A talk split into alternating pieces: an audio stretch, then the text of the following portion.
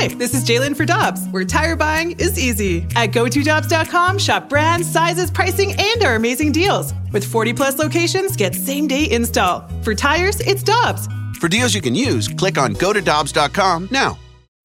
When you need mealtime inspiration, it's worth shopping Kroger, where you'll find over 30,000 mouthwatering choices that excite your inner foodie. And no matter what tasty choice you make, you'll enjoy our everyday low prices, plus extra ways to save, like digital coupons worth over $600 each week. You can also save up to $1 off per gallon at the pump with fuel points. More savings and more inspiring flavors make shopping Kroger worth it every time. Kroger, fresh for everyone. Fuel restrictions apply. Joey Vitale views things a little differently. Just imagine how he looks at hockey. Whoa! This is The View from Vitale, brought to you by Scott Lee Heating Company, a proud Mitsubishi Electric Elite contractor.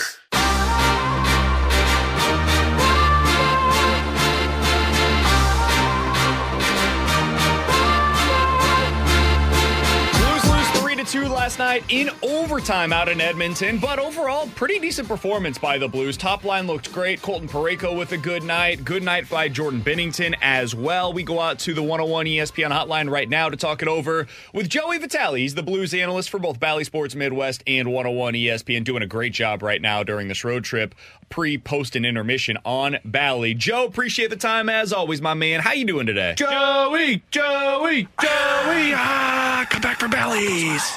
Hey, love it, guys. Hey, guys, how you doing? Doing great. I was uh, outside uh, pruning my hydrangeas. I never thought I'd say that, but my wife said our hydrangeas need some pruning. So uh, I had to look up on YouTube what that even means, and uh, I was outside pruning some hydrangeas. And sorry, sorry if I'm a little late on the call. Joe, you uh, you you might be the the best dad and husband in the world if you are spending your off day pruning hydrangeas.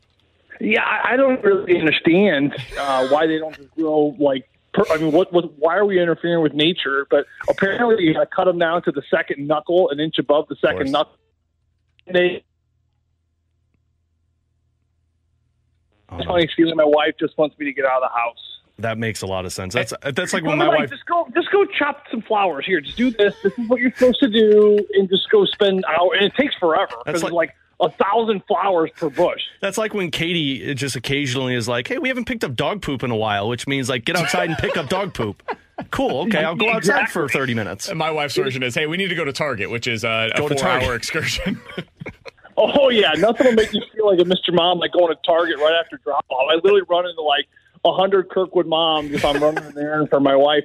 We have these gumball trees that literally shed like a million gazillion balls this time of the year, and I told my wife, I'm like, hey, you know, this is like a spray that you know you don't need to do this anymore. But she keeps saying no, it might hurt the tree. I, again, I keep coming back to one thing. It's like I think she just wants me outside for three days straight picking up balls. Hey Joe, final question, uh, non-hockey related that I, I, I got to ask you because we were talking about it before the show. We figured, hey, there's nobody better to ask this question than Joey Vitale. uh, how often do you change your sheets? How often do you wash them? I okay. I had a conversation with my wife about this yesterday. I That's swear to you. amazing. Are you listening Yeah. in on our bedroom conversation? We've bugged your you, I- house, Joe. Occasionally, Joe. Don't worry about it. It's going to be fine. Okay, okay.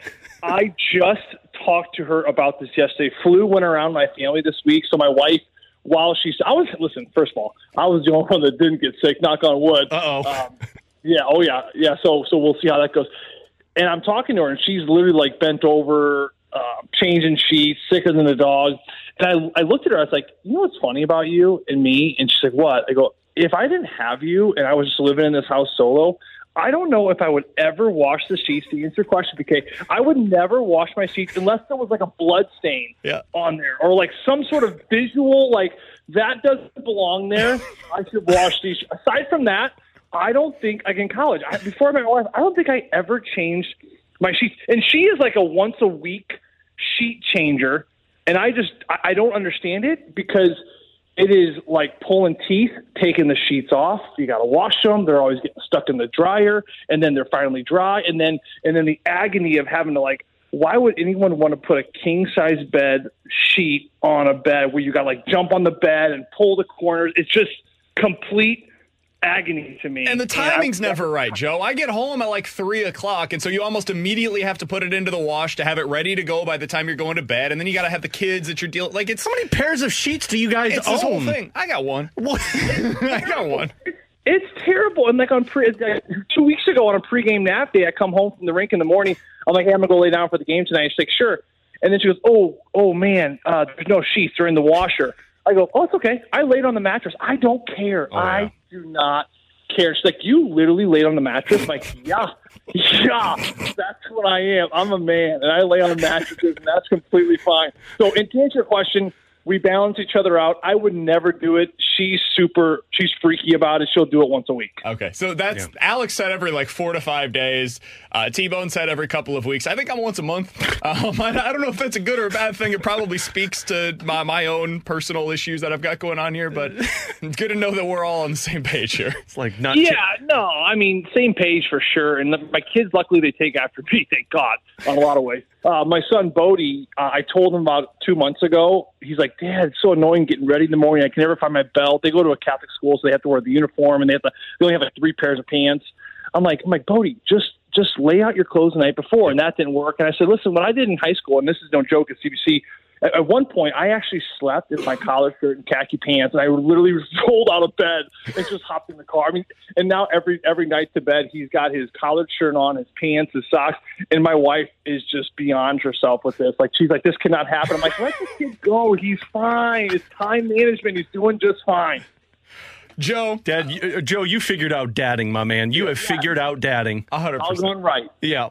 All right, let's let's talk a little bit about the Blues. An, an impressive effort last night. Listen, Edmonton's really good. They they lose in overtime. You get a point out of that game. If the context of everything that we're talking about here wasn't what the last six had been prior to that, we probably feel pretty good coming off of that one.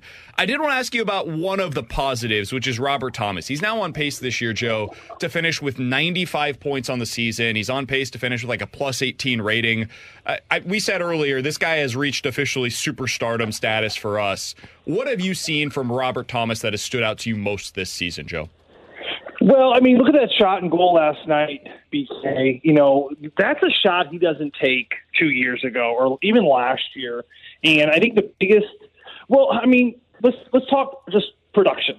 You know, because there's there's there's two trains of thought here. I mean, because he's developed terrifically this year in both. One is, of course, on ice, and the other one's off ice. But from an on ice production standpoint, of a plus minus, driving the first line, defending against other teams' tops, finding the best points he's ever had in his career.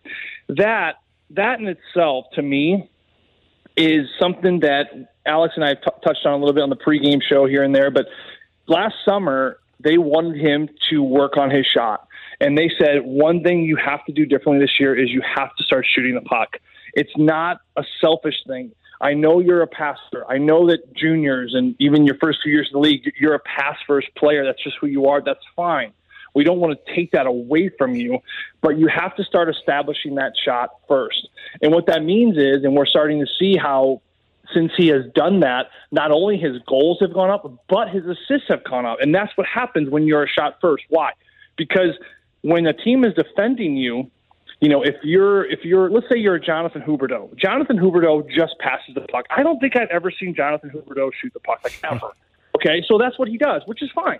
But the issue becomes is when I'm defending against Jonathan Huberdeau, and I remember those days, like I'm thinking, here he comes. He's going to pass the puck. He, I got to look to my left. I got to look to my right because he's going to dish this puck. He's not really focused on his shot.